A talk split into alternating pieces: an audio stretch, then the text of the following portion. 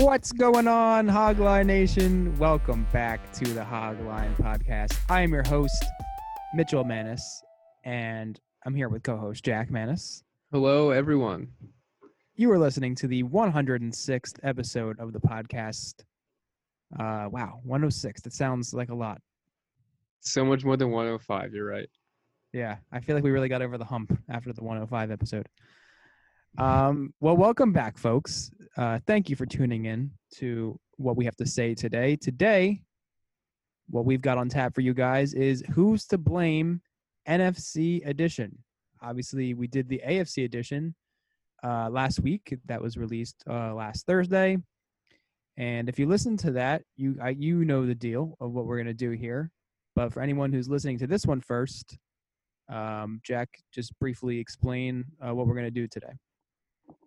So here we have the over-under win totals set by FanDuel Sportsbook as of August 27th. We will just be viewing it, each team's win total through a pessimistic lens and saying if they hit their under, who's to blame? Who's at fault if this team underperforms this year? That's about it. And right. We'll also be saying if we think they'll go over under. Right. Yeah. So we, as Jack just said, we will be giving our selections of the over under. And as he just said, who would be to blame if it were to hit the under? All right. And yeah, so this is kind of our pseudo NFL preview show. So it's kind of like, you know, a little different how we traditionally do things, but this is what we're going to be going with this year. All right. We will get into it here, and we're going to start with the NFC North. The Green Bay Packers are the first team. They are favored per FanDuel Sportsbook to win the division, and they have a win total of 9 wins, which would put them at the lowest win total for a division winner out of these 4 NFC divisions. Last year, the Packers go 13-3. 13-3. I just said, yeah, 13-3 they go last year. And they obviously lose in the NFC Championship game to the San Francisco 49ers. With all that being said, how do you see the Packers season playing out? Over, under, or push 9 wins? I'm going over. You're going over?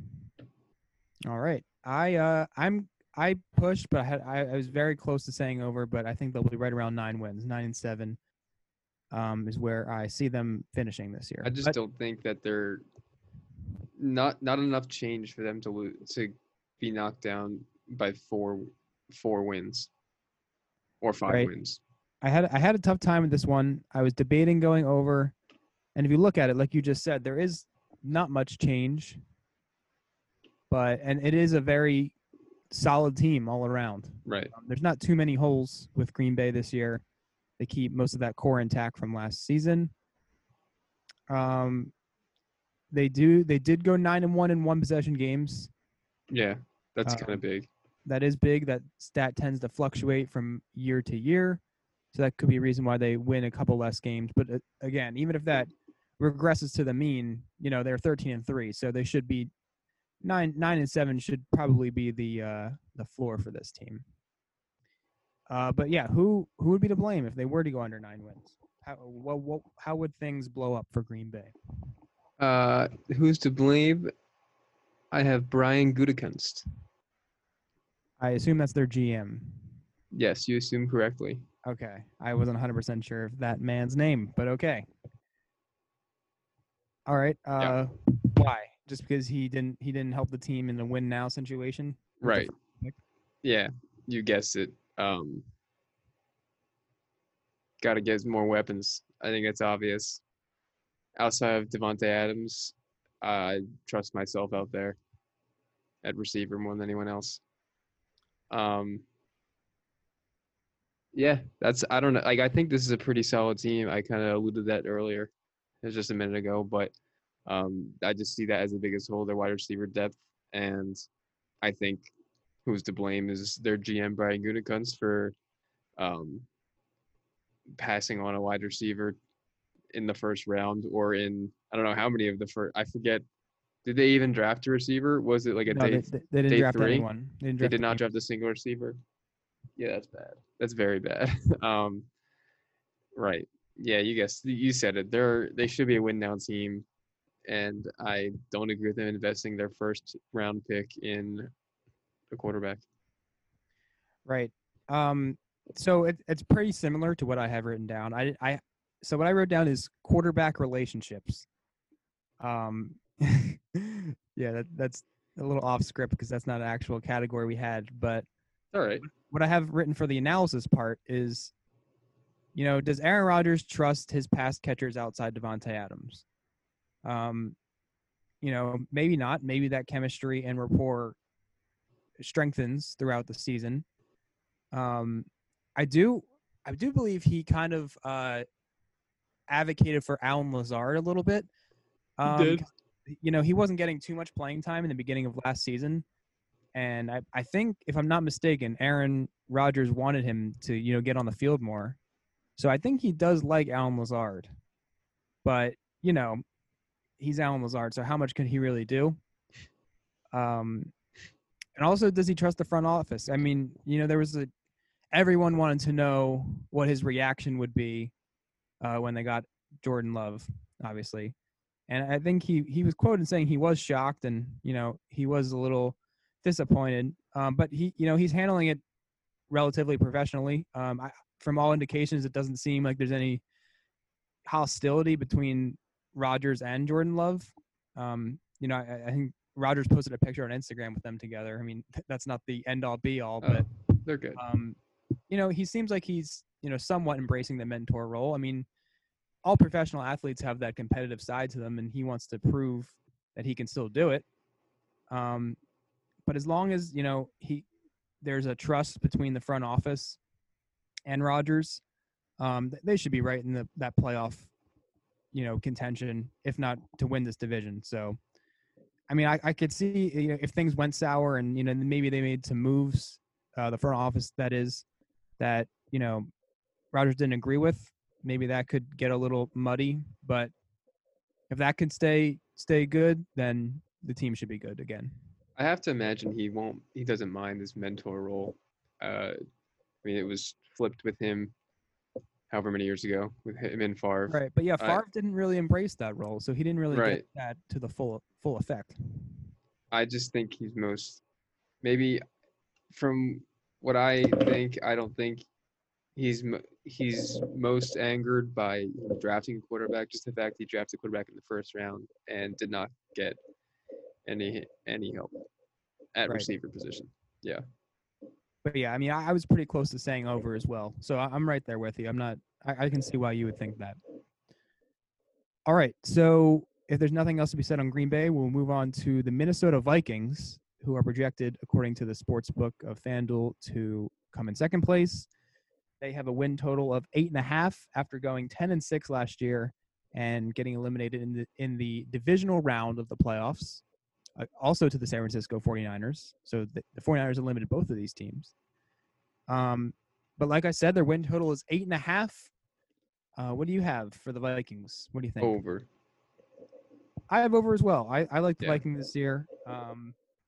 They're also another well-balanced team. There's not too many holes with the Vikings. But who would be to blame if they were to have go 8-8 or worse?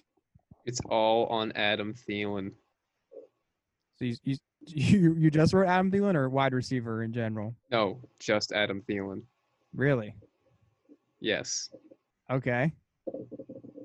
I wrote the wide receiver core, but yeah, elaborate a little bit on why it's solely on Adam Thielen for the Vikings season this year. So I would say the wide receiver core, and by core, that would be referencing Thielen and Justin Jefferson, primarily. But, well, first off, I do think Justin Jefferson's going to have a great rookie year, arguably maybe the best outside of CeeDee Lamb of the rookie receivers in year one. Why I say Adam Thielen is to blame, because coming off of 2 Pro Bowl seasons, I believe in 2017-18, he had not a good year. Played only 10 games, but Over 16 games, his stats would have been 48 receptions and 660 yards, I believe.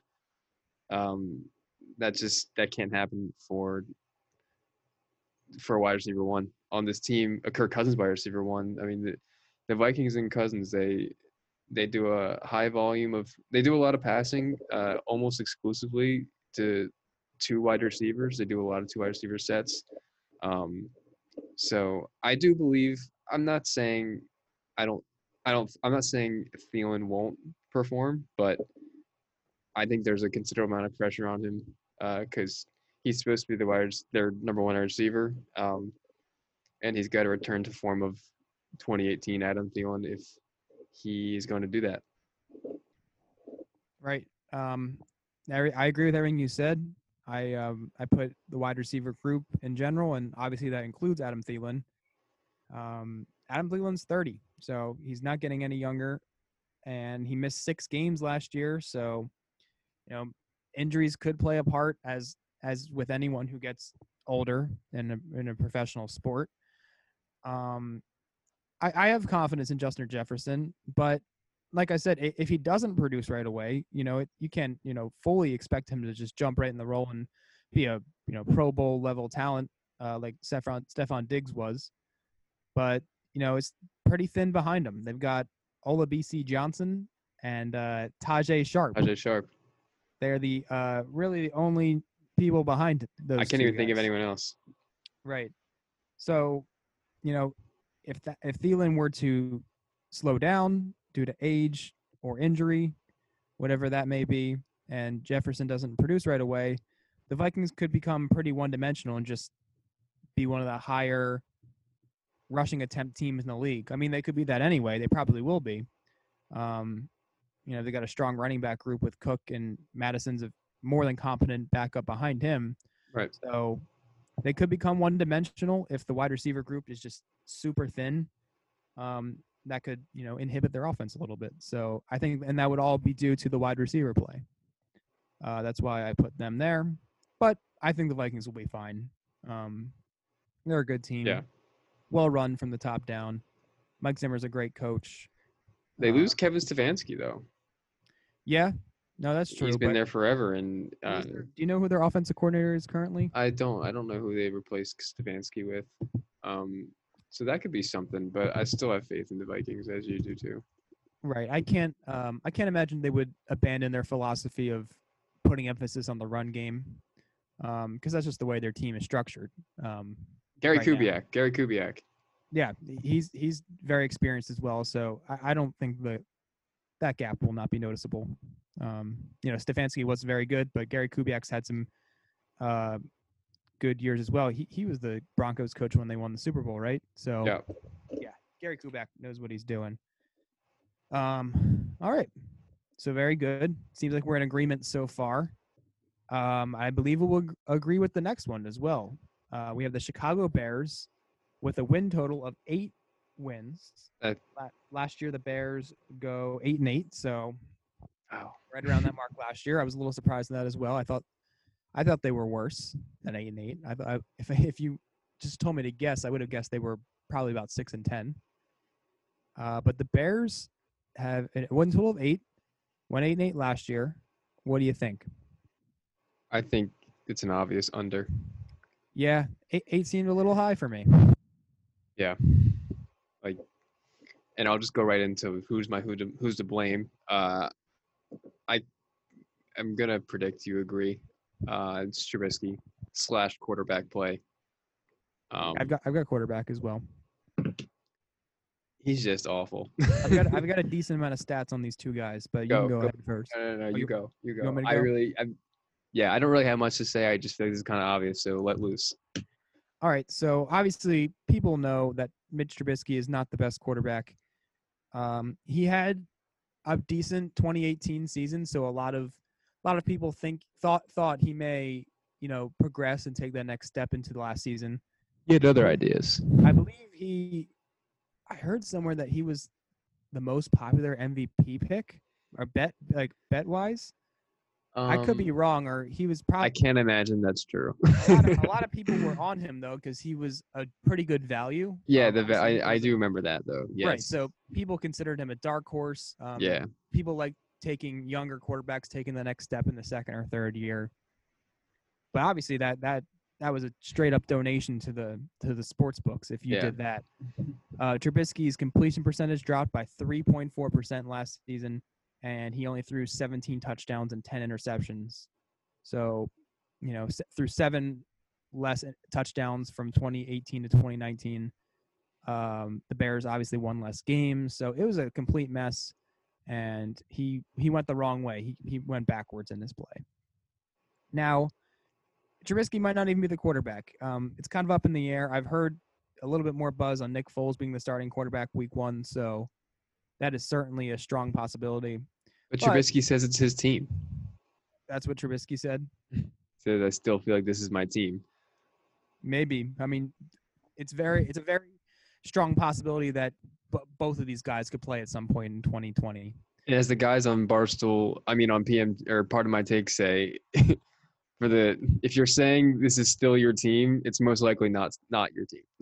Yeah, that is so true. What do you got to say on Foles? So outside of Philadelphia, obviously Foles has thrived in Philadelphia.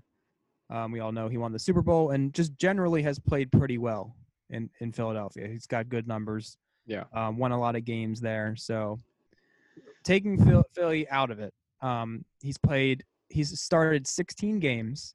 Okay. Across 3 different teams, and he's only gone 5-11, and he's thrown 13 touchdowns and 12 picks. I could do that. Not quite, but yeah, not good numbers overall.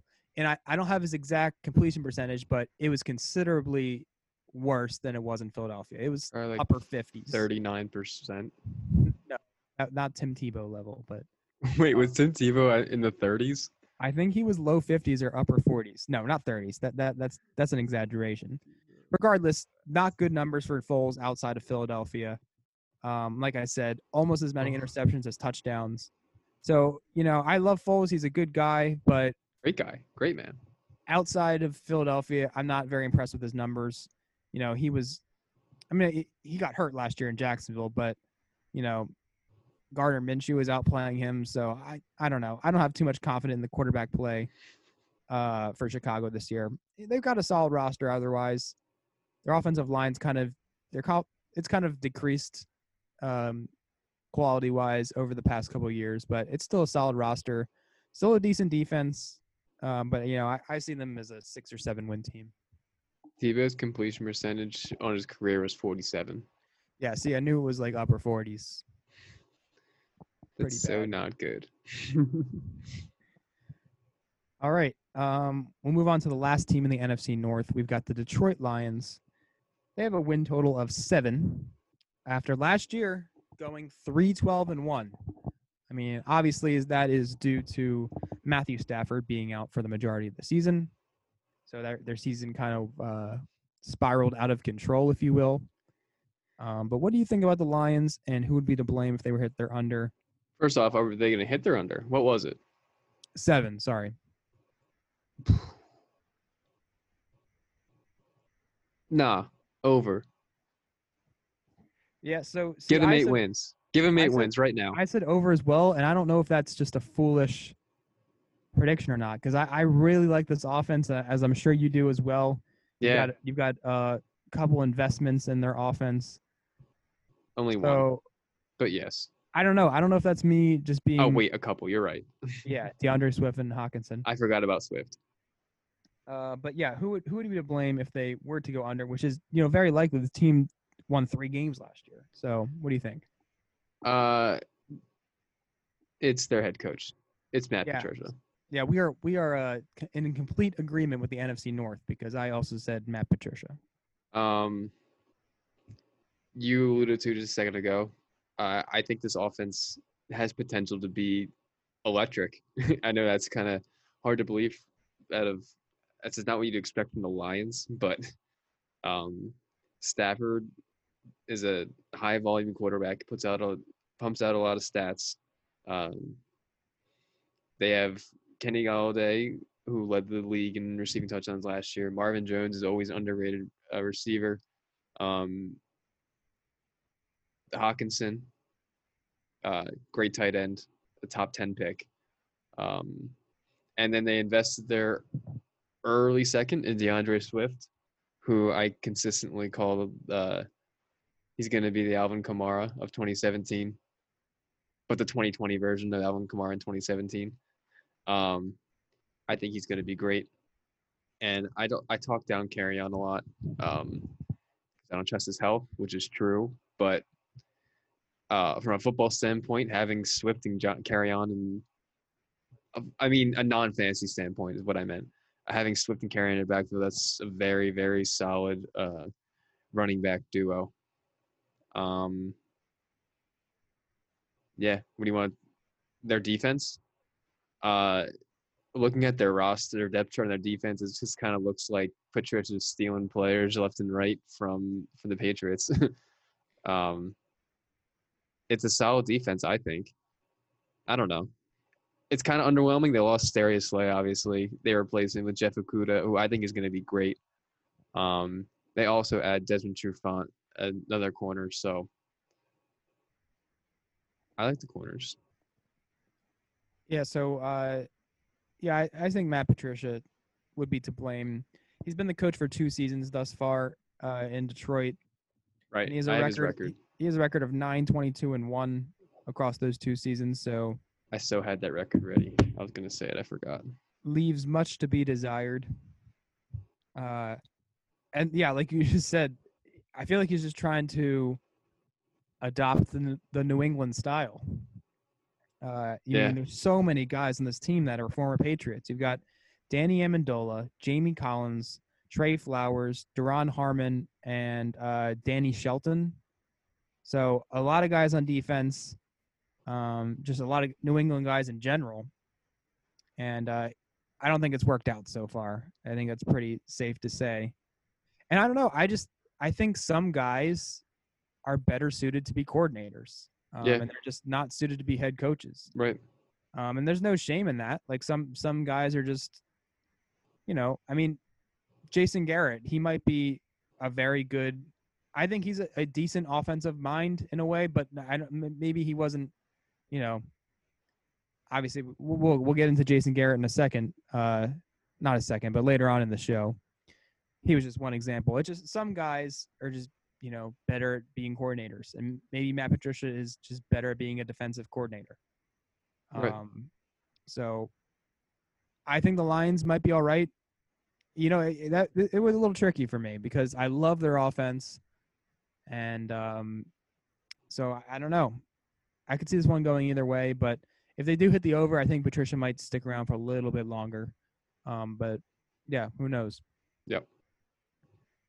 All right. So that concludes our NFC North talk. We're going to move on to the NFC South, where the projected winner is the New Orleans Saints with an over-under of 10.5 wins, which is tied for the highest win total in the NFC. So the Saints go 13-3 last year, and they get upset in the first round of the playoffs. The wild card round, they lose to the Vikings in overtime. So, year after year, it seems to be a disappointment for the Saints. Not quite reaching their ceiling. Obviously, everyone knows about the huge plays and heartbreaks that they've endured over the past couple of years, starting with the Minneapolis Miracle, and then the no-call at pass interference against the Rams, in the NFC Championship game, and then last year a team against when they played the Vikings, a game they easily should have won, and the Vikings steal in overtime. So New Orleans has fallen short, quite a bit here. But maybe this is their year. Who knows how much Drew Brees has left in the tank. Probably has 1 or 2 more seasons at the most. I said a lot there. Over under 10.5 wins for the Saints. What do you think? Over. Yeah. Everyone's going over this year. No one's losing a single game across the NFC. Yeah, we both have the Bears for under, but yeah, I got you. I said over as well. It's so hard. The Saints are such a complete team. I know. Yeah. And – you can go first with this one, but who do you have to blame? As you just said, it's tough. I think this is a very complete team, as you literally just said. I just repeated your words. I picked Drew Brees. Dang, I want us to have some more debates because I also picked quarterback. Why? Just say the name of the player. Like, this isn't even a competition. Like, we know it's Drew Brees. Maybe Jameis Winston will get some reps. Honestly, I know I'm saying Drew Brees, but like, I've heard some people say that Drew Brees is on a decline. I don't know if you're one of them. I personally don't see it.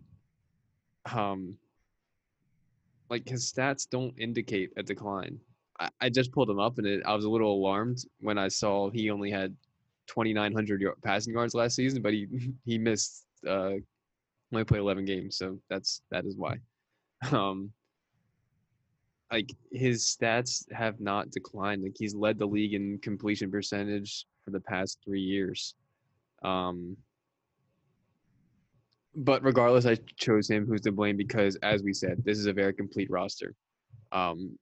They add Emmanuel Sanders, which is a huge, huge signing to complement Michael Thomas. Alvin Kamara is fantastic. We all know. Even Latavius Murray as well. They got a complete backfield. Their O-line is good. They drafted Cesar Ruiz the first round. He's got an elite tight end in Taysom Hill. The defense is solid as well. I mean, again, I think it's a very good team. So I picked Drew Brees because he's 41. So that's really it, because he's 41. I don't know. Right. Yeah, no, I kind of share your difficulty of trying to find something here. Yeah. And just to backtrack a little bit, I was one of those guys. I don't know if you remember, but I think it was about 2 years ago where I was trying to I thought Drew Brees might be on the decline. I'm not even singling out you, but like he was in MVP conversations with Mahomes until like the last like couple weeks. Like he had a very good first half of 2018. Right. So but whatever, keep going.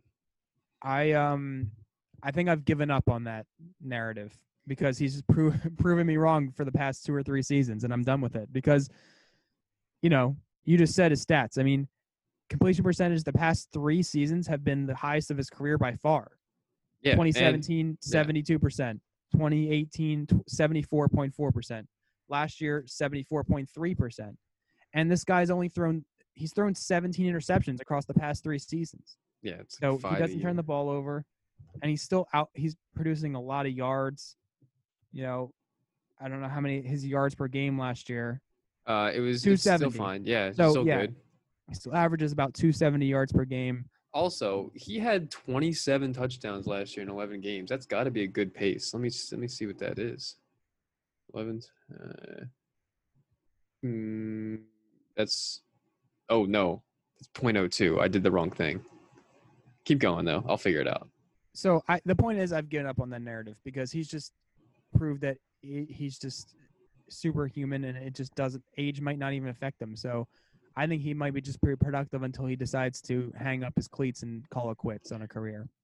39 touchdowns if he played 16 games. Right. So that's absolutely phenomenal. Yeah. And I think the reason why it works so well, specifically with New Orleans, is because just Michael Thomas and Alvin Kamara are the perfect 2 players for Drew Brees. Yeah. Drew Brees, he never really had the strongest arm. Even coming out of college and, early on in his career. He had like constructive shoulder surgery earlier in his career. It was bad. So, that also may have played a part too, but he just never really had the strongest arm. And he's got 2, like, how much better can you get in short area targets than Alvin Kamara and Michael Thomas? Right. So the whole system is just perfect for him to thrive. And, yeah, like I said, if they were to hit their under, I think it would probably be because of the quarterback play. Maybe Drew Brees just, he is 41, so maybe that has something to do with it, or he gets hurt again and Jameis throws a bunch of picks. So the quarterback play probably would be the reason. But, again, I mean, it's very, very hard to see this team, not winning the division or at least make – like, they have to make the playoffs. They're like a lock. So – yeah, yep. New Orleans is a great team. And, I mean, who knows? Maybe this will be the year that they get over that hump that it's eluded them over this past decade, really. Right. But we will see about that. We will move on to the Tampa Bay Bucks. You know, very interesting team. People have a lot to say on them this year. And again, I think we're going to be in agreement, but we will find out in a second here. I want to have a couple where we just disagree, and maybe we will later on. But yeah, Tampa Bay last year, their record was, I just had it up. Where is it? Didn't they finish like 7-9, I think. 7-9. There you go. You got it. Last year, the Bucs go 7-9. Obviously, they bring in Mr. Tom Brady. They bring in Rob Gronkowski. And their win total increased by it's 9.5 this year. That is with a win total.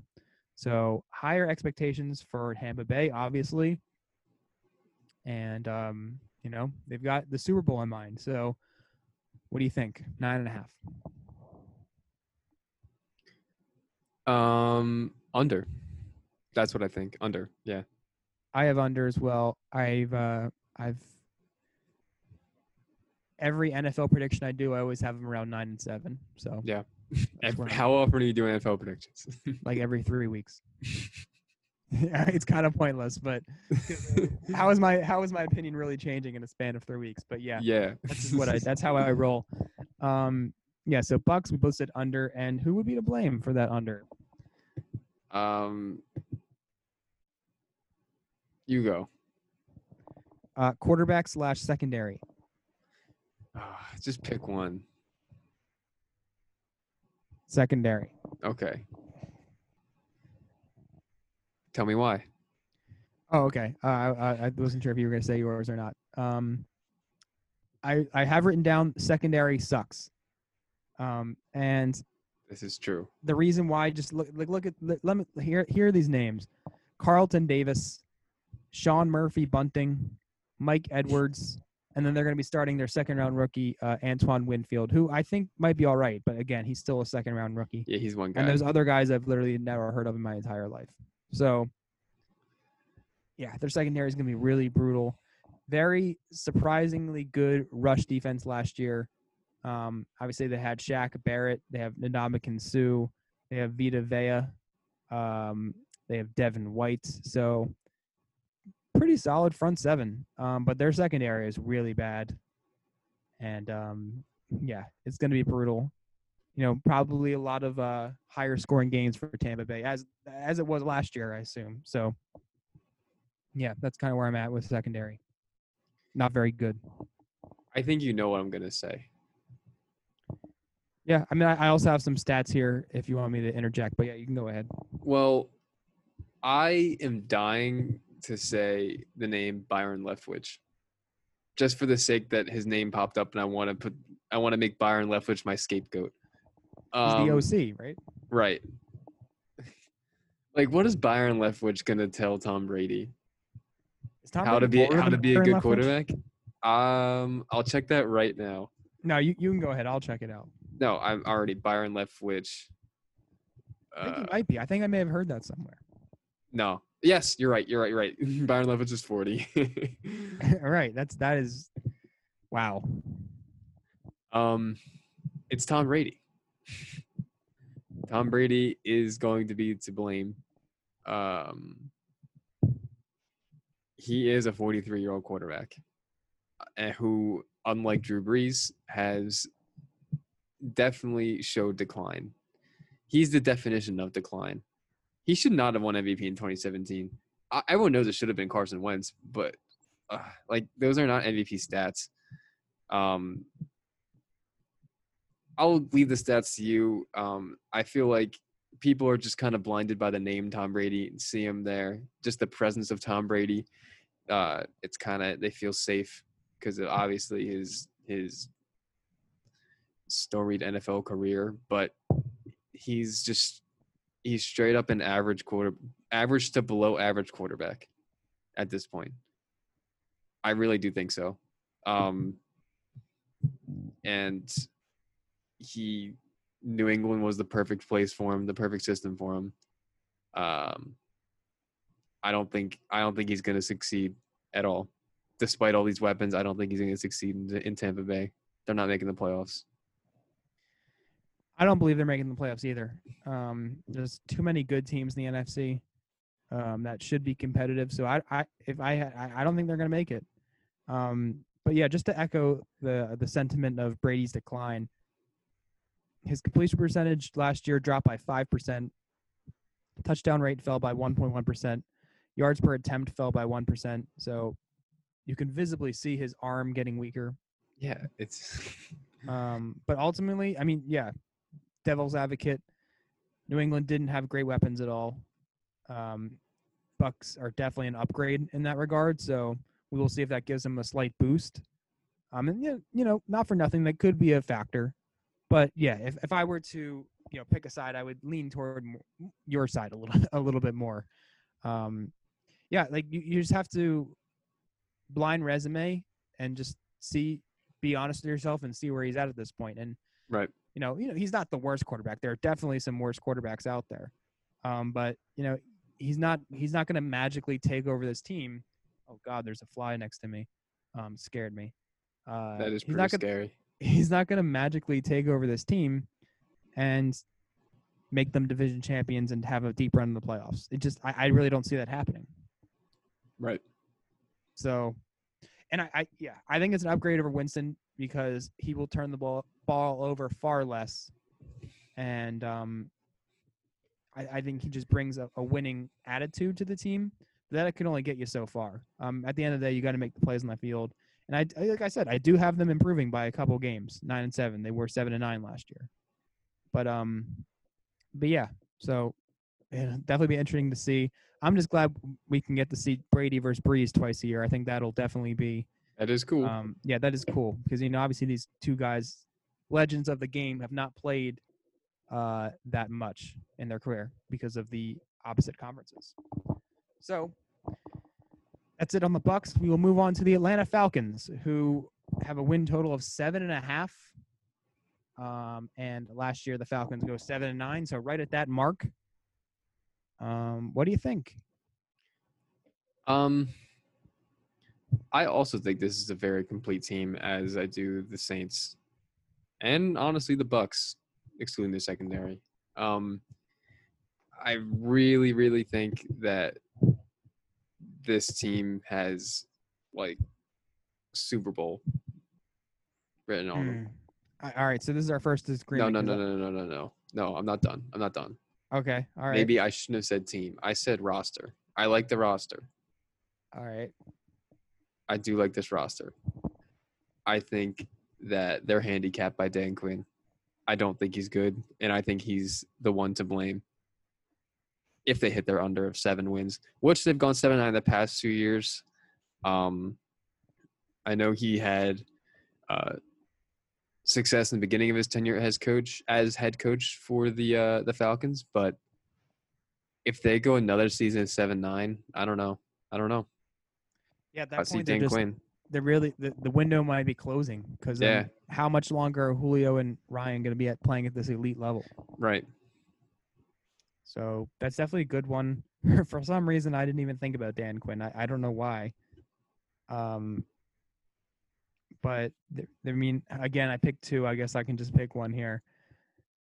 I'll go with the running back group. I know, you know, people might still be high on Todd Gurley. I'm not there. I just think he's a ticking time bomb.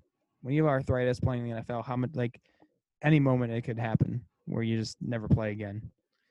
So I think his health is a big question mark. And, you know, obviously, you know, Pitt and Quadre Olson, the option behind him are really bad.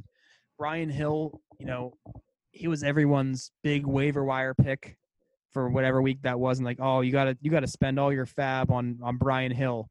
And he really disappointed with the starting, when he got the starting role. Like, he did not play well at all. Olson, like, and Ito Smith, like, the options behind him are brutal. Like, they could have like no running game presence if Gurley went down, and maybe Gurley might not even play well either. I mean, his yards per carry has been really bad last season, and towards the end of 2018, he kind of started when his decline started. Do they still have one of my favorite players, Quizzy Rod. To Quiz Rozzard? Yeah. No, no, he's gone. He's long gone. All right, but this team stinks. They're hitting the under. But yeah, it could be very one-dimensional. If thing like I can easily see that happening for Atlanta. So I have them an under. I don't know what you had them. Did you even say? I didn't. I'm gonna say under. This defense isn't bad though. Let me look at it again. Their pass defense is not great. They were bottom 10 last year, and they're gonna be starting AJ Terrell. I don't know. I like him. And Keanu O'Neal's back. He was hurt for most of the year. He tore his ACL. He's a good safety. He's always hurt. They add Dante Fowler, and Grady Jarrett's fantastic. That was my big call. Remember, I said Dante Fowler to the Falcons. You're like, no way, they have no cap space. I probably did say that. Yeah. All because he has a relationship with like their defensive coordinator or something. I saw that. I'm like, he's going to the Falcons. I can't believe I got that right. Why did we not mention their best player? Julio Jones? No, we haven't even mentioned their best player yet. Who? Come on. I don't know. Young Wei. Oh, Young Wei? He's so good. They should just onside kick it every single time. They should. What's his percentage? His success rate? And then the the secondary will never even have to be on the field because they'll just be on offense the whole time. Right. And Julio Jones will have 3,000 yards. Yes. Yeah, I mean, if you think about it, Julio gets 1,500 yards usually, and if he's only on the field for half the time. Yeah, he's going to double that. You onside kick it. They're on offense for 100% of the time. You get 3,000 yards out of Julio, and I win Dynasty pretty easily. So it seems pretty easy. So, yeah, kickers should get some fantasy points for successfully converting an onside kick. That's so impressive. That would boost Young Way's ADP by like 30. Do we still have kickers in our league? What league? In our Dynasty league. We do have kickers. Anyone listening, we have kickers, but no defenses. It's a little weird. But yeah, we'll see. We'll see how that shakes out. Anything else on the Falcons? No. You know, I brought up running back and secondary, but yeah, I see them finishing under. All right, we'll move on to the last team in the NFC South, the Carolina Panthers. They have a win total of 5.5. Last year they had pretty abysmal quarterback play. This year they signed Teddy Bridgewater, formerly of the New Orleans Saints. Last year, the Panthers go 5-11, despite the atrocious quarterback play that I just said. Wouldn't that be a reason that they go 5-11? Never mind. Keep going. You said they go 5-11 despite the bad quarterback play. That would be a reason. It was really bad. I'm saying I'm surprised they won even 5 games. Okay. Allen threw 17 touchdowns and 16 interceptions, I believe. So okay, very bad. They have a 5.5 win total. I have under. What do you have? Under. Yeah, I don't know. I never really saw it with Teddy Bridgewater. I have his jersey because I like him, and you know, came back from the injury. So shout out to Teddy B. But I don't know. He's not the reason why I have to blame though. So I have the front seven for who's to blame. Okay. I picked Teddy. Okay. I'll go first. The front seven, they had the 29th ranked rush defense last year. So, you know, you really could run all over Carolina last year. However, they do draft Derek Brown pretty high in the draft. And Yater Grossmettos. Him as well. And they bring in Steven Weatherly from the Vikings. So he's he's been in the league for about 4 or 5 years. So I bit my tongue on that. You got to watch yourself there. They did invest their entire draft into the defensive side of the ball. So that's right. They did do that. I like that. You know, I thought that was a good move because I think their offense, you know, they address it in free agency. They bring in Robbie Anderson. They bring in Teddy Bridgewater. Obviously, they invest heavily with Christian McCaffrey by giving him the huge contract. So, you know, they filled up the holes in the offensive side through free agency, but they really made an investment on the defensive side of the ball through the draft. So I thought that was pretty smart. But still, it's going to take some time, and I don't expect this defense to be that imposing, especially, defending the run. So that's where I'm at with them. I think the front seven could still be a major weakness, and I'll have to check, my running backs for Dynasty. I hope they play the Panthers come fantasy playoff time. I don't know. I think that's pretty significant. And Luke Kuechly retired this offseason, right? That's true. So that's another hole. Yeah. Still. Major hole, really. Obviously, cornerstone of their franchise. I mean, drafting Derek Brown was kind of questionable. I thought. Yeah, who was on the board? I'm trying to remember. They passed on Isaiah Simmons. Oh yeah, I thought Isaiah Simmons would have been perfect here because they had a lot of holes and he's very versatile. I mean, I don't know much about Derek Brown. From what I have heard, it's not, outstanding 7th overall things I've heard. A nose tackle is not really typically worth that high of an investment nowadays. But I got to believe that's something got to improve their situation. Same with Gross Matos, another addition to their front seven. I chose Teddy Bridgewater because focusing more on their offense. I think he's got some good players around him. They address their wide receiver situation in free agency. They go out and get Robbie Anderson, who I think is very talented. Bad situation in New York. I don't know if I really – sorry to cut you off, but I really don't know if I see Anderson's skill set complementing Teddy Bridgewater's skill set very much. Well, Teddy – what do you mean Teddy Bridgewater's skill set? The fact that he just can't throw the ball far? Yeah, his game mirrors Drew Brees. I think – yeah, but he's like – I think he's a worse version of Drew Brees. I just see him being very lackluster.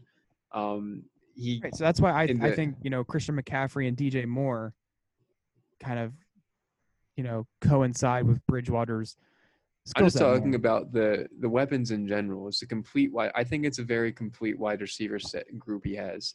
Also, right. Curtis Samuel's great too, and he as well will benefit – will serve to Bridgewater's skill set. Having weapons in McCaffrey, Moore, Robbie Anderson, and Samuel, those are great options to throw to. I just don't think Teddy Bridgewater is very good. He had 5 starts, and his stats, I don't have them up in front of me. I could imagine his stats are pretty good, but those stats got to be inflated purely situationally. Like the Saints that was a great situation he was put in around what we probably said the most complete team in football is outside of the Chiefs. I don't see that flourishing here, especially with the first-year head coach. A lot of turnover in the organization. I think he's the one to blame, and I know they signed him for I believe 3 years, $60 million. I think that they will be one of the worst teams in the league, and just be drafting Fields or Lawrence, and quite possibly eating a lot of that money as Bridgewater sits on the bench. Right. Yeah, I think you summed that up pretty perfectly. Teddy Bridgewater, I view him as, he's good enough to keep a situation afloat, like in New Orleans, and not have the season go down, spiral out of control like he did. But he's not a guy who's going to uplift a franchise like Carolina, who kind of needs it. So, yeah, we both have under for the Panthers, and that's where we're at. So, wow. Yeah, I think we're pretty much in agreement for all the 8 teams we just talked about. So I'm really hoping we disagree. I think I don't know, who knows? We always kind of disagree about the Cardinals, so we'll see about them. But we'll move on to the NFC East. Tied for first, they have the Eagles and the Cowboys both at 9.5 wins. We'll talk about the Eagles first. I have them at over. I mean, obviously, also the Eagles. They suffer an injury today. Andre Dillard was his Achilles. It was one of them. He's out for the season with some type of injury. I forget what it is. I just saw it earlier today, and it's slipping my mind. But I'm gonna say ACL. ACL. Yeah, he's out for the year. They already lost Brandon Brooks in their offensive line, so another, It's not great. I mean, it's still a good offensive line, though. So, you know, if anyone can afford it, I guess Philly can, because they're a top five unit when they're all healthy. So they should be all right. Anyway, I had over for the Eagles, and the reason to blame, I have wide receiver. Shocker. Okay. I have over. Who's to blame if they hit the under? I did not go wide receiver. I went with Iguodala. No, I went with their safeties. Okay. Yes. All right. I guess I'll go first. Yeah. I still think wide receiver is a concern. Obviously, last year it was. Oh, it definitely is. Yeah. And, you know, to their credit, the Eagles did a good job of trying to fill the gaps. So it's not like the front office's fault, because they made an effort to do so. Obviously, they get pretty unlucky because Marquise Goodwin opted out. I mean, who knows? He probably wouldn't have had that much of an impact anyway. He's more of a depth piece. But, you know, that kind of sucks because. Wait, I'm sorry. Who opted out? Marquise Goodwin. Oh, right. You're right.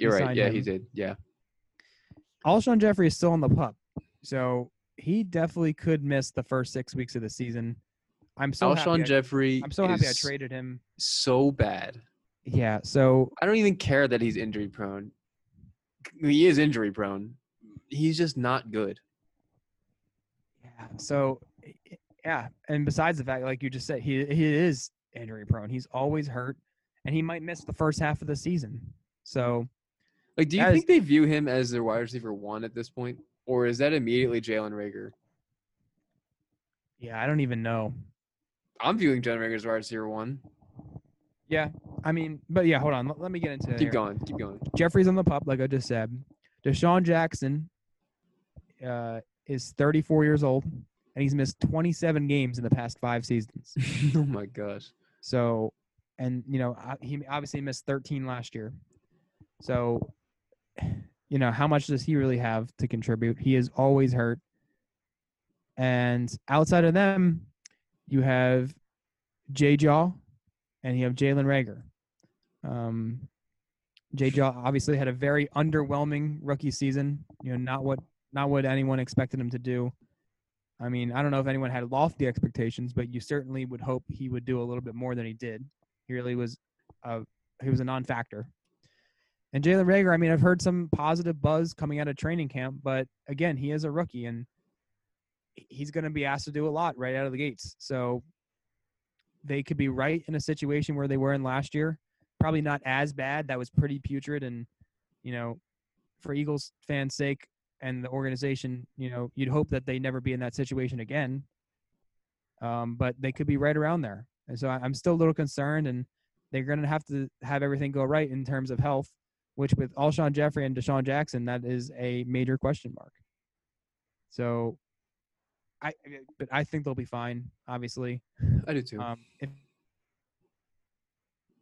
playoffs last year and win the division, you know, you'd have to think that they can be all right this year, despite already losing a couple offensive linemen and you know, a couple of injury-prone receivers. So yeah, we'll see. And Miles Sanders is also hurt. He'll probably be okay for the start of the season, but that is also another situation to monitor in terms of skill position players.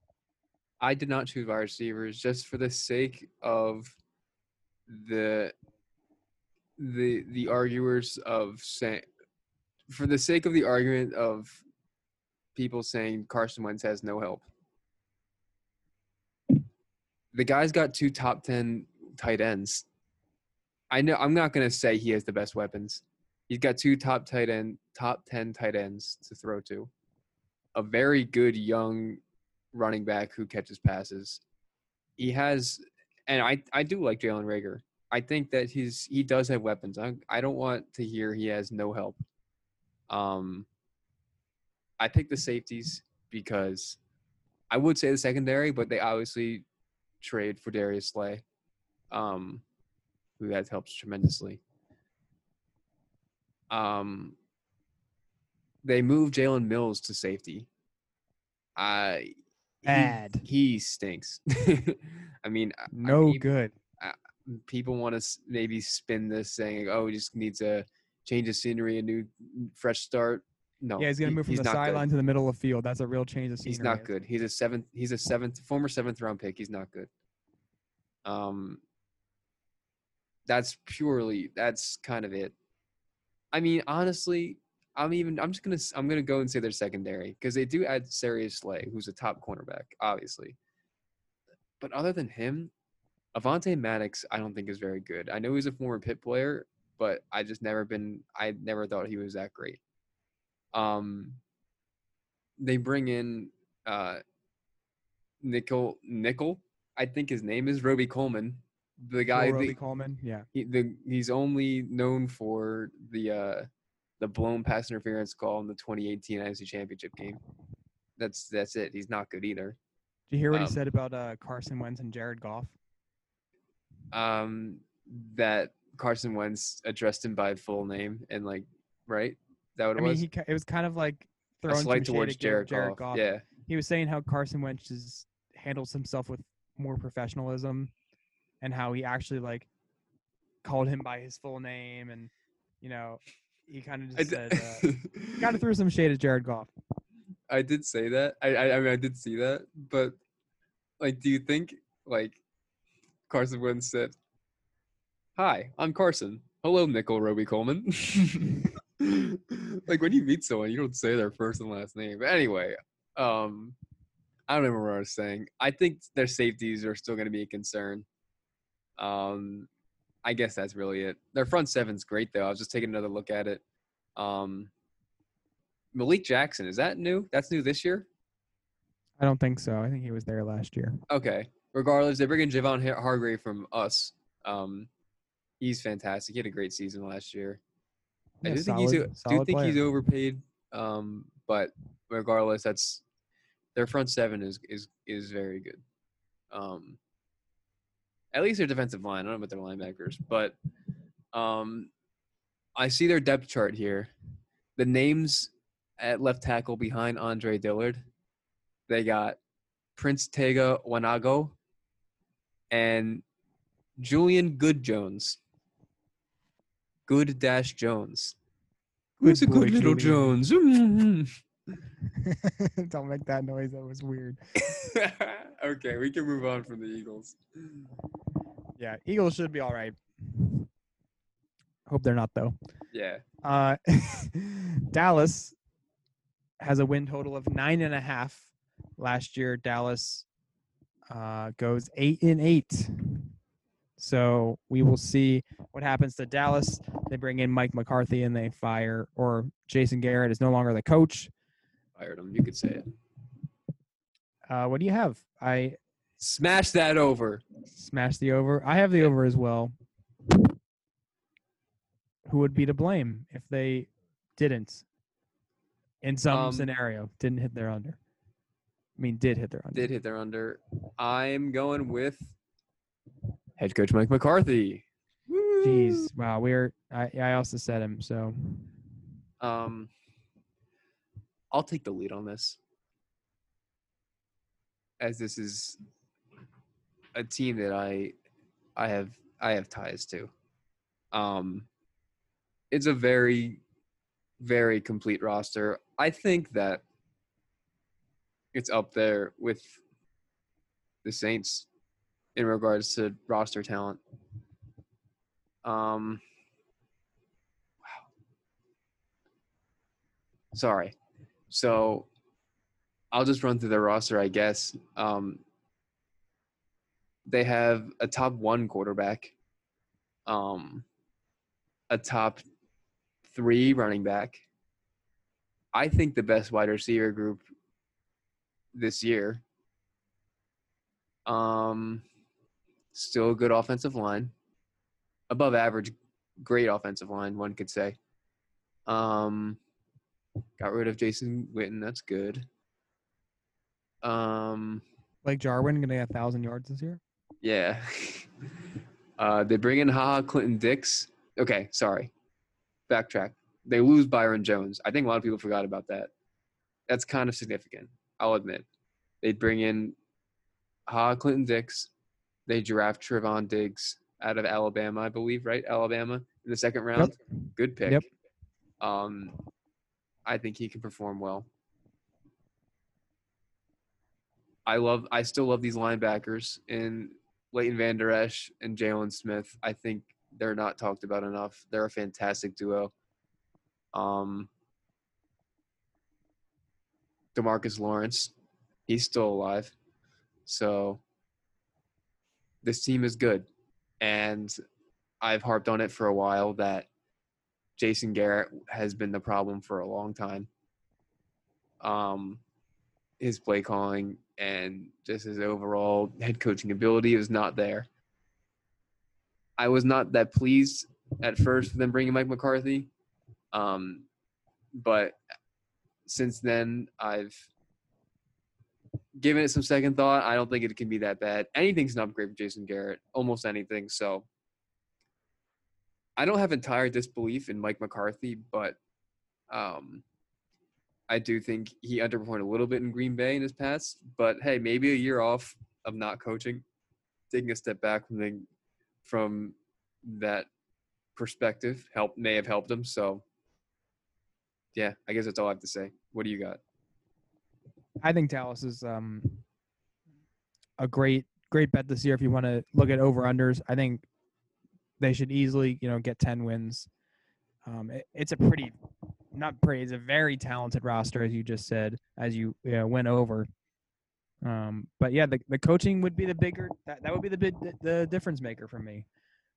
Jason Garrett, obviously, he had some very strong regular seasons. He goes 85-67 in his 10 years in Dallas. However, only made the playoffs 3 times and only won 2 playoff games. They never get past the divisional round of the playoffs. So he really, he was there for 10 years. And if a guy's there for 10 years, you know what you have in him. And he just could not get over the hump. And, but yeah, so, they have, there's no excuses because they have a very talented roster and, you gotta perform. And he just was not getting the job done. Obviously, as we said, they bring in Mike McCarthy.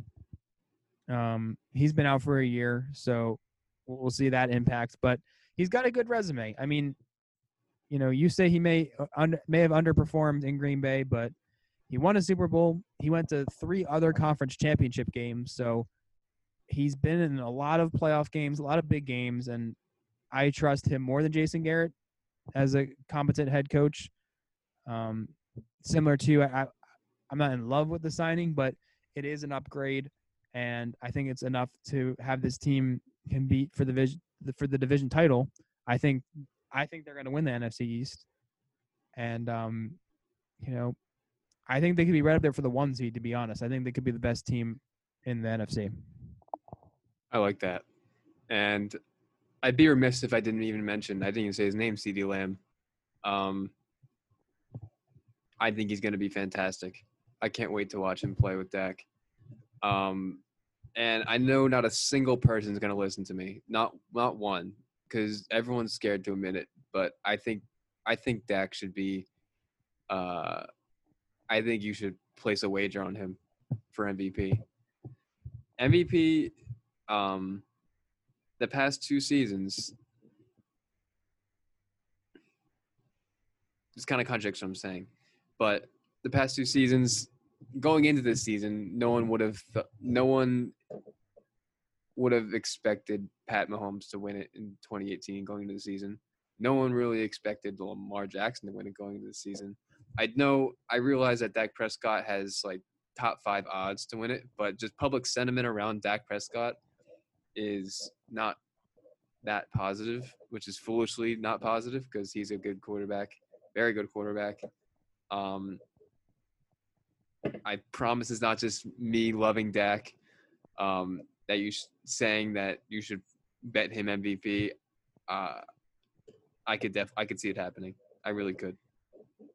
If you don't believe Jack, take it from me because he's not my pick to win MVP, but I can certainly see it because I think he's going to put up a lot of numbers, and I think they're going to, like I just said, contend for the 1 seed. I can't wait. If those 2 things were to happen, then how can you not at least consider him for it? I can't wait. Yeah, so we will see on that front. But, yeah, we both like Dallas a lot this year. And, you know, you can't judge it off of Jack because he would say they're going to be good every year. So take it from me, fair. I guess, That's if you fair. Will. That's fair. We'll move on to the New York Giants, projected to come in third place in the NFC East. They have a win total of 6 games. And obviously they'll be starting Daniel Jones. You know, he played the majority. I don't know how many games he played last year, but he definitely got some playing time last year. The Giants go 4-12 last year. What do you think is going to happen with the Giants? What was the total? 6. I'm going to go over. I'm going to say 7. I've got the Giants going 8-8, and I have them over. So okay. I think they double their wins from last year, going from 4 wins to 8. But, you know, the concern for me is the offensive line. I think it could improve, but sorry, if you want to say yours, you can for who's to blame. They're secondary. Yeah, that secondary was a close second for me. But I went with the offensive line, you know, for 2 reasons. They're projected to be starting 2 rookies at tackle this year. And I know Andrew Thomas was a high pick. Some would say he was, if not the most, but one of the most pro-ready prospects on the offensive line coming out of this draft class. So he can certainly make an instant impact, but he is a rookie nonetheless. And they are starting, I believe he was a 3rd-round pick, Matt Pert. I don't know if I'm pronouncing his last name right, but, you know, not ideal to be starting 2 rookies at tackle. You know, obviously an extremely important position in an offseason that was shortened and altered. So, you know, who knows where those 2 are at their development right now. I mean, obviously, certainly you don't get too much buzz on offensive linemen and how they're progressing. So, you know, you never really know. That it's kind of a question mark. And Nate Solder opted out of the season. So that's another pretty big loss for this offensive line. You know, it's starting to take a turn in the right direction and certainly still can. But, yeah, you never know. And you definitely want to protect Saquon and Daniel Jones, who are, you know, the 2 most important assets for the future of your franchise. So not so fast on that last phrase there. Why Golden Tate? No. Darius Slayton. Big play Slay. Remember when you didn't even remember his name a couple months ago, and you called him Darius Slay? Well, yeah, that's understandable. Darius Slay is another football player. Inexcusable. I'm not. Are you done? I don't want to cut you off. I'm done. Yeah. Okay. I'm not as pessimistic about this offensive line. I'm actually a little more. I'm definitely more optimistic about the offensive line than you are. I really like. Don't confuse what I just said with pessimism. I think they'll be okay. They're not going to be an elite offensive line, but I think they'll be competent enough to. I think they're going to be fine. It's just like I can see it. You know, still being a disaster. That's why. Okay. That was the whole point. You know. All right. I like Andrew Thomas a lot. It's kind of weird for people to think and wrap their heads around, but I honestly think this offense has the potential to be a tad electric.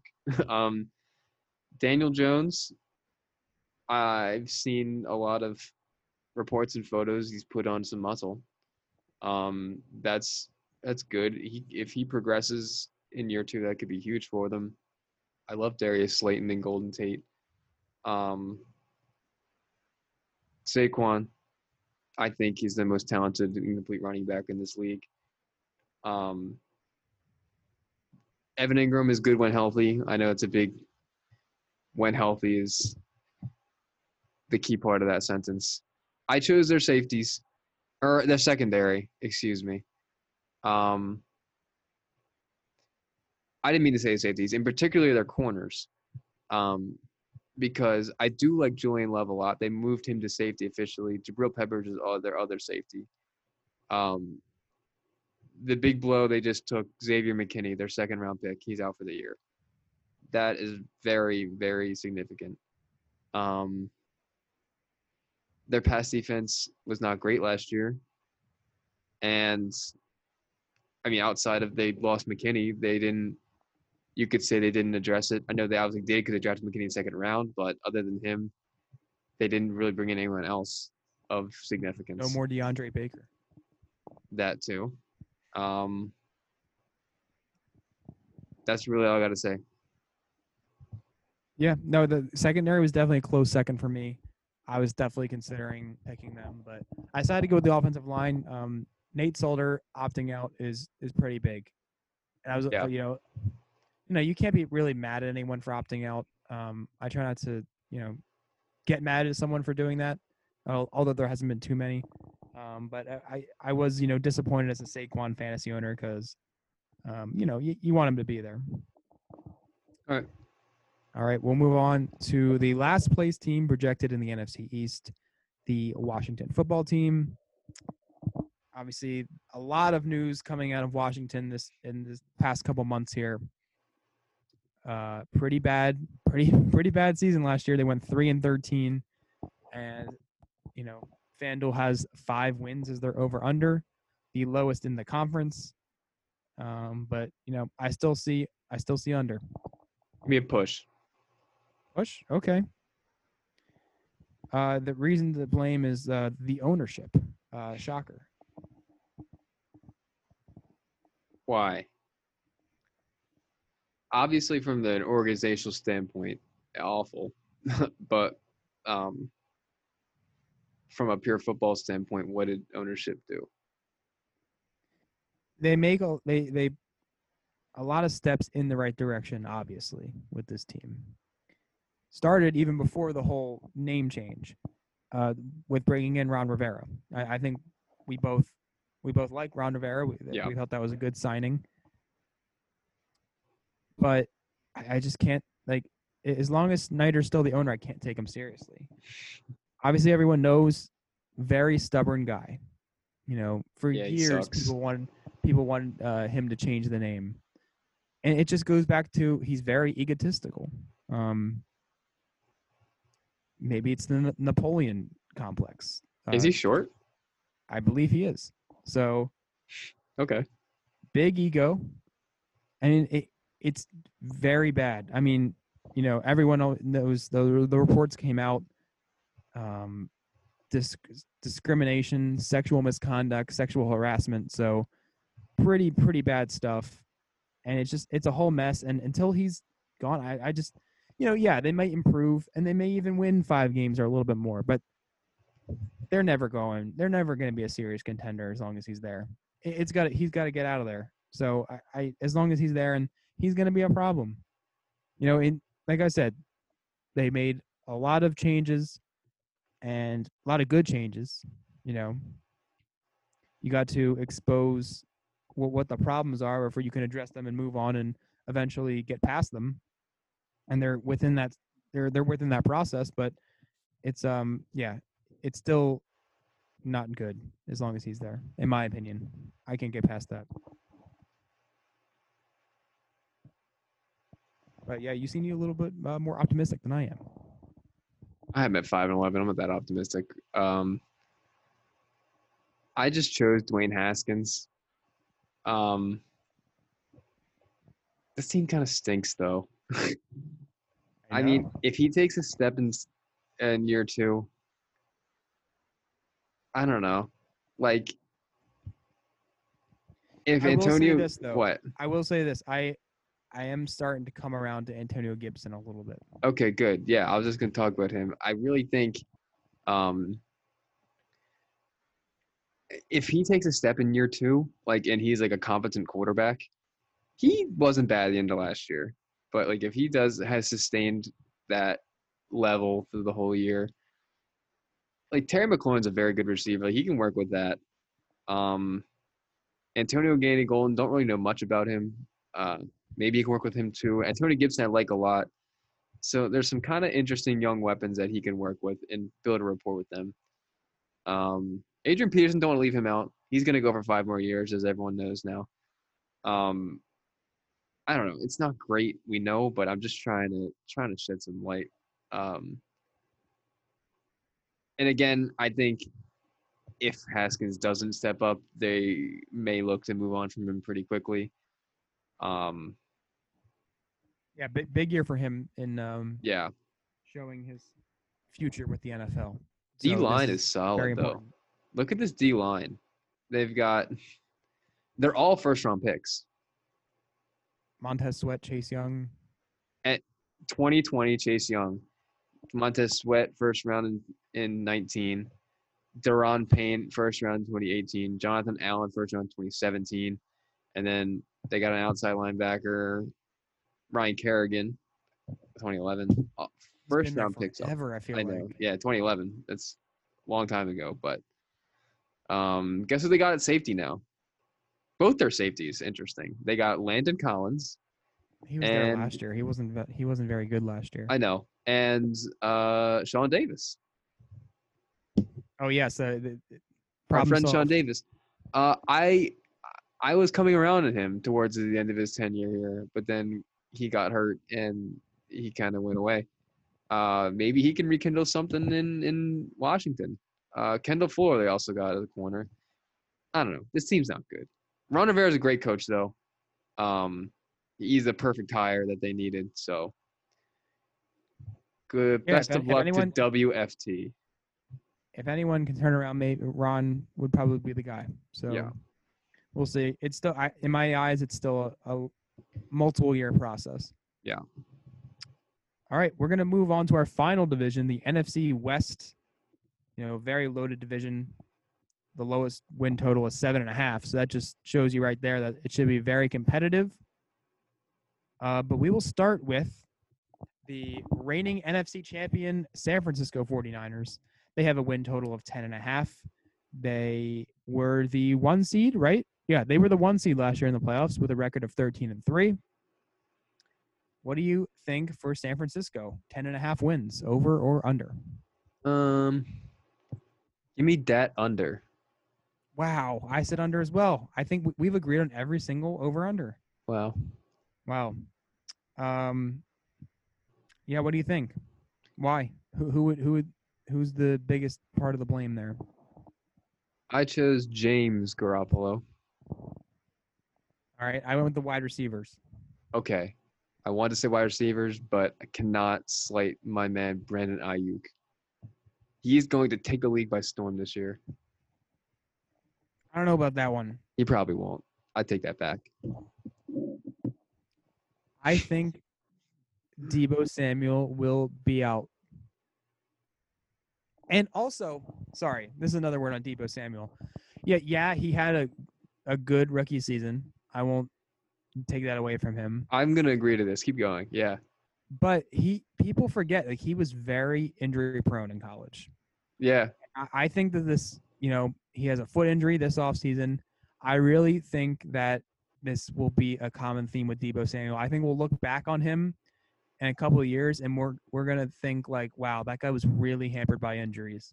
Yeah, you don't see anyone go through that, but that's a feeling I have just because, you know, if you're already having foot problems, second year, it's not good. Showed an injury history in college, and you know, I don't know. I don't have too high hopes on Deebo just regarding his health this year and going forward. I mean, Brandon Ayuk's on my dynasty team, so you're legally obligated to not have. Yeah, I'm legally obligated to endorse Brandon Ayuk and not talk bad about his position group. I mean, for fantasy purposes, this offseason is kind of working out for him.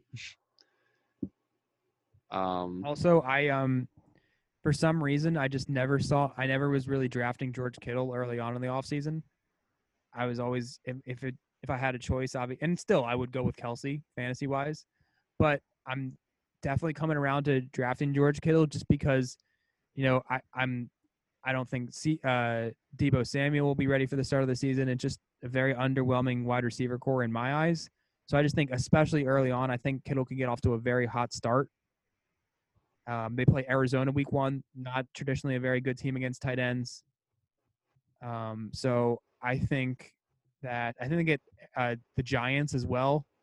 I believe early on in the season, San Fran does. So I think Kittle can get off to a very hot start, and I think that's very important to fantasy. So I'm definitely getting him in a little bit more of my mock drafts. I just got a quick word on Jimmy Garoppolo. I chose him I don't know. I kind of think he's a little overhyped. I do view him as a bit of a game manager. I know he game managed them all the way to the Super Bowl. But especially this year, as you mentioned, his best receiver in Deebo Samuel is going to be out for extended time. So I don't see him – I don't know. I don't see his stats that looking that great, his wide receiver group. I really should say the wide receiver group at this point, but I just think – I just think that he's a bit of a game manager, and I don't know. He still has Kyle Shanahan, who's a great coach, who's going to work with him well and provide a good offensive scheme for him to thrive. But I don't know. I feel like he could be someone to blame if they don't reach their expectations. Yeah. I see a little bit of a Super Bowl hangover. There's no tangible reason, no tangible reason behind that, but I don't know. I'm seeing right around 9 or 10 wins for the 49ers this year. Yep. All right, we'll move on right along to Seattle. They went 11-5 last year. They lose in the divisional round of the playoffs to the Green Bay Packers. This year, FanDuel has them an over/under at 9.5 for Seattle. What do you think, and who would be to blame? You go. I have over, and I have the offensive line being the problem. Okay. I'm going with I'm going with over. I'm going just at 10 wins, and I chose their rushing game, their backfield. All right. I don't know. I don't know about that one. But I think it'll be over. They have the 29th ranked offensive line according to Pro Football Focus. Sorry, 28th ranked offensive line going into the 2020 season. That I just picked them because I think they're the weakest part of the team. And, you know, I've seen some narratives of how Seattle was 10-2 in one possession games last year, and I know how we said earlier how that's a stat that tends to fluctuate from year to year. But I think you have to throw all those things out when it comes to Russell Wilson because he always overcomes it all. He's had a bad offensive line ever since he started, so I don't see it changing this year. How it suddenly becomes a problem, and it's just his play style. Just he can mask so many of the problems. Yeah, with a franchise. So the offensive line is not going to be an issue. I just picked it because it's the weakest part of the team. I think Seattle's an 11-win team again.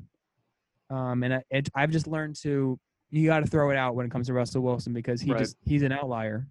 Yeah, I agree. I was going to echo that stat. I mean, I was going to say that stat you said about the one-possession games, but I just think Russell Wilson's different.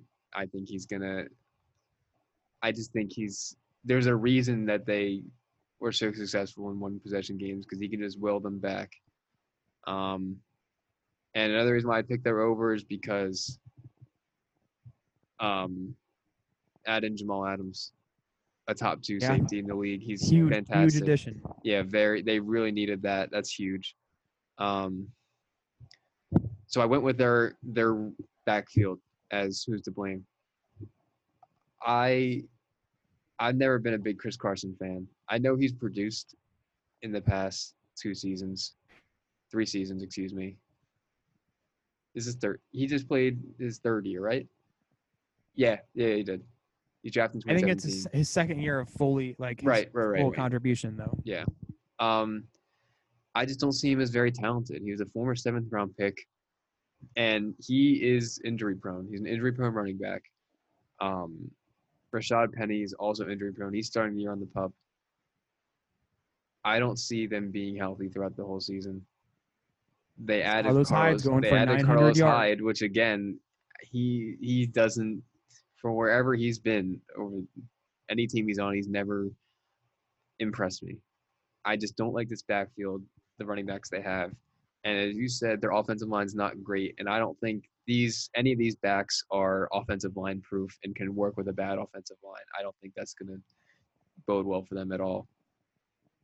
The thing is, if Chris Carson, gets injured again, and Penny's not healthy and just Hyde's very ineffective, I would think that they would just kind of shift their focus to just very pass heavy. Right, and I was going to say that. They haven't done what? They haven't done that. But I think if it was so bad, they would do it. I think even if they don't, I still see defenses focusing on Russ and their two wide receivers. That's the more impressive and talented part of their offense, I think.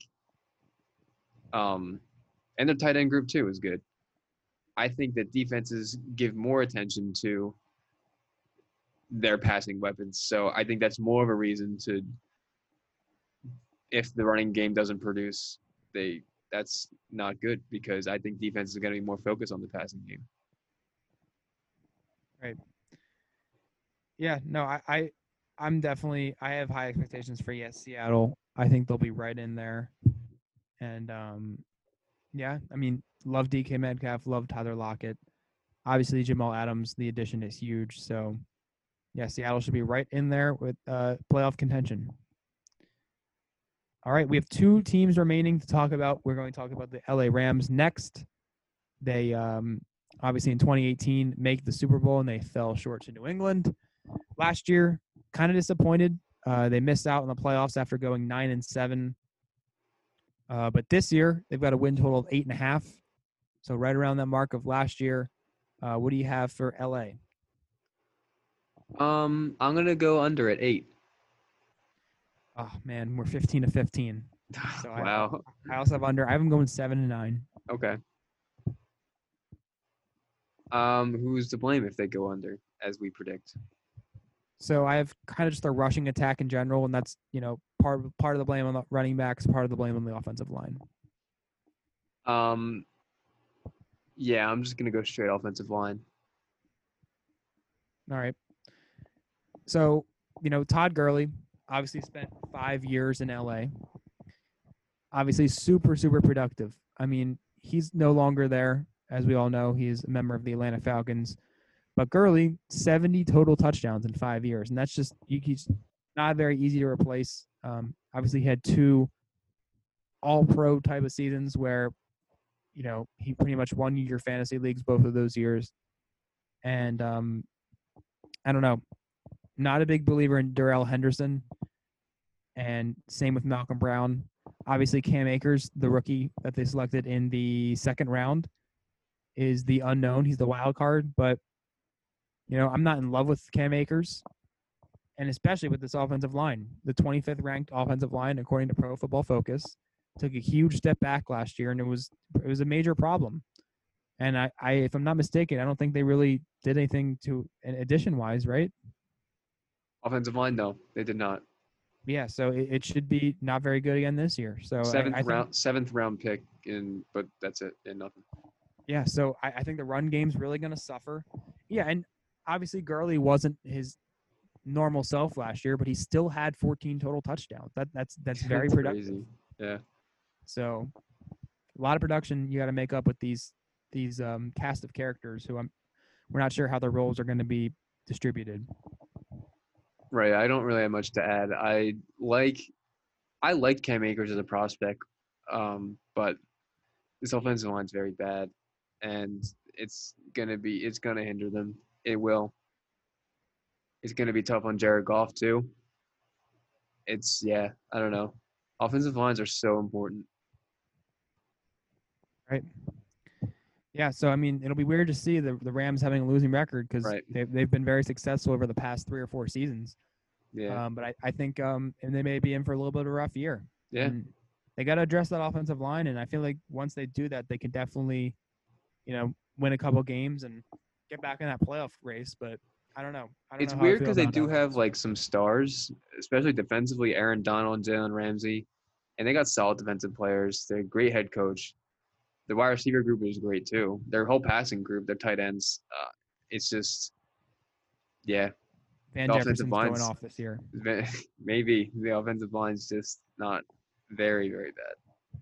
Very positive buzz for Van Jefferson. I've heard that he was absolutely destroying the twos and he had to run with the ones. Wow.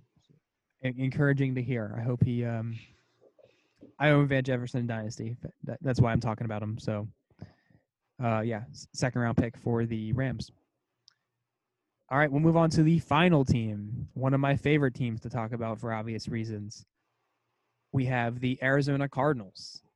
They go 5-10-1 last year, a 3-game improvement, I believe, from 2018. And their win total this year is 7.5.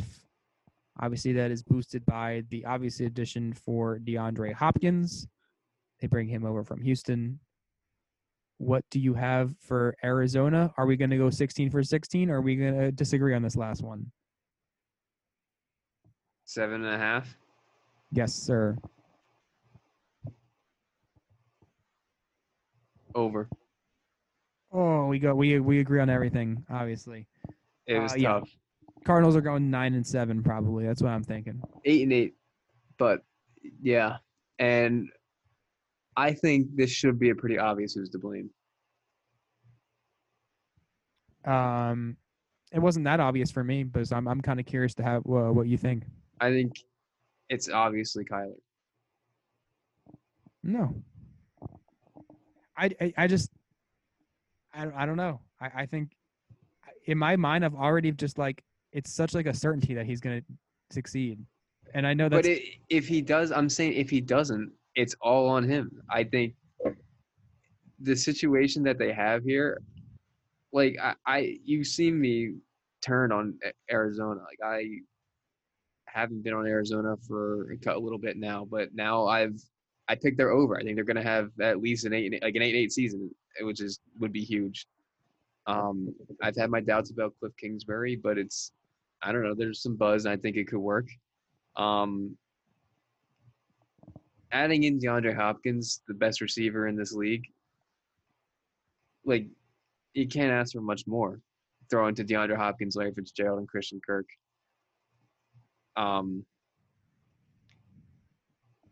I just think it's definitely on him for him to step up and take the next step this year.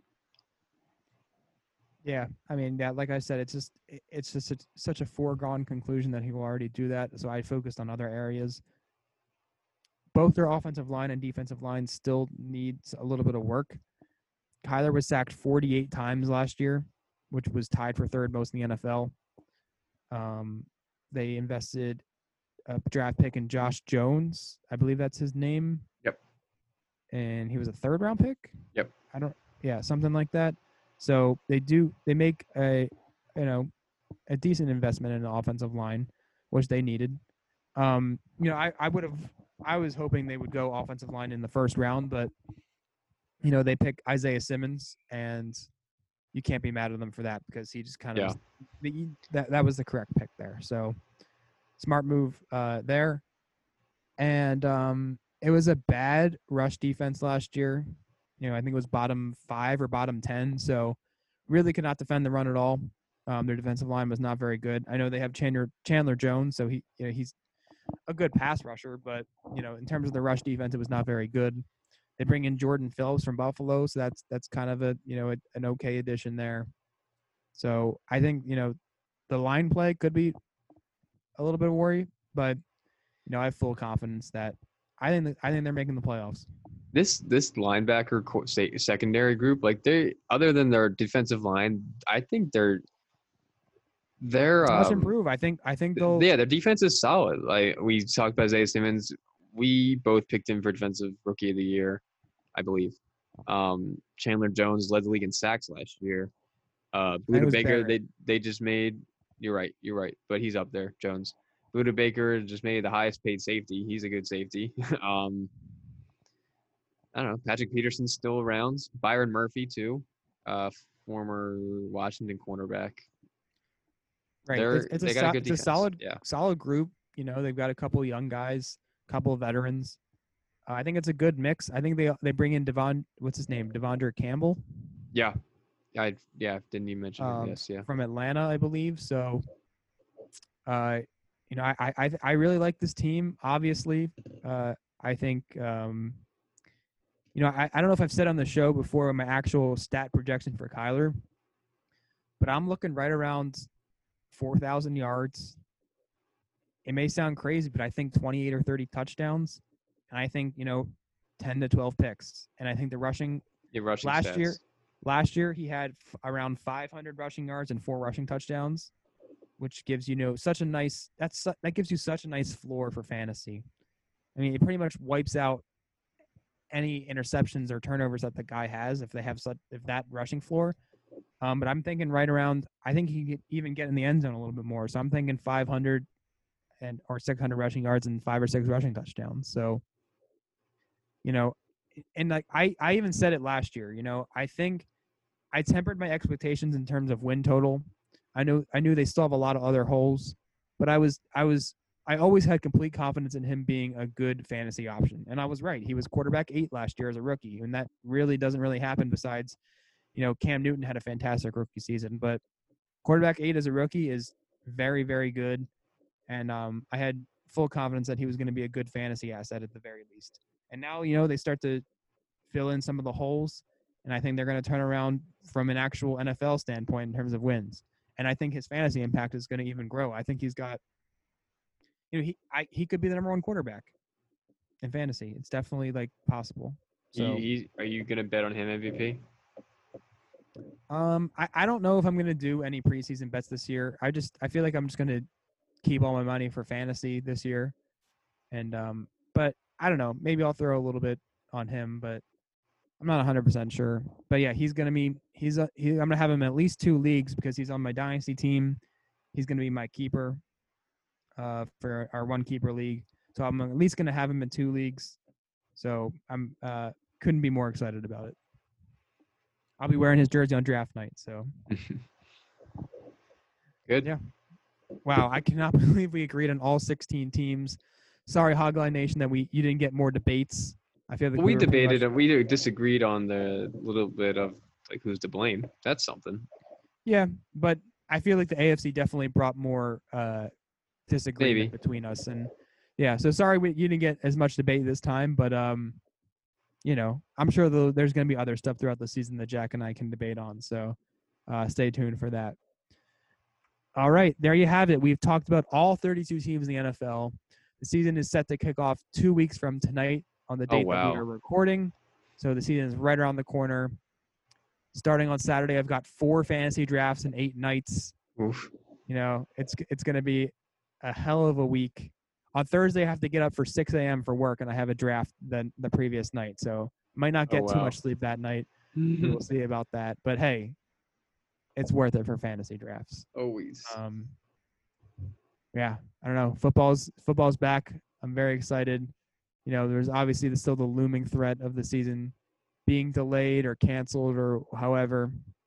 But, I think they'll be all right. I think I did see a piece of good news that there was only 1 guy on the COVID reserve list out of the whole entire NFL. Good. I think it was they're testing well. They are testing well, yeah. Some Jaguars offensive lineman, I believe it was. So, they've done very well thus far, and that's very encouraging to see. Obviously, that's not the end-all, be-all. We can certainly see outbreaks. That's definitely not out of the realm of possibilities. But, it's going well so far, and it sounds like everything's being handled properly, and that is good to see. Yeah. All right, Hogline Nation, thank you for tuning in. As always, feel inclined to share the show with anyone that you may know that may like it. And, you know the deal. If you don't follow us on Instagram, you can at Hogline Podcast, and that'll be all. Thank you guys for listening, and we'll catch you next week. Close this out, Justin.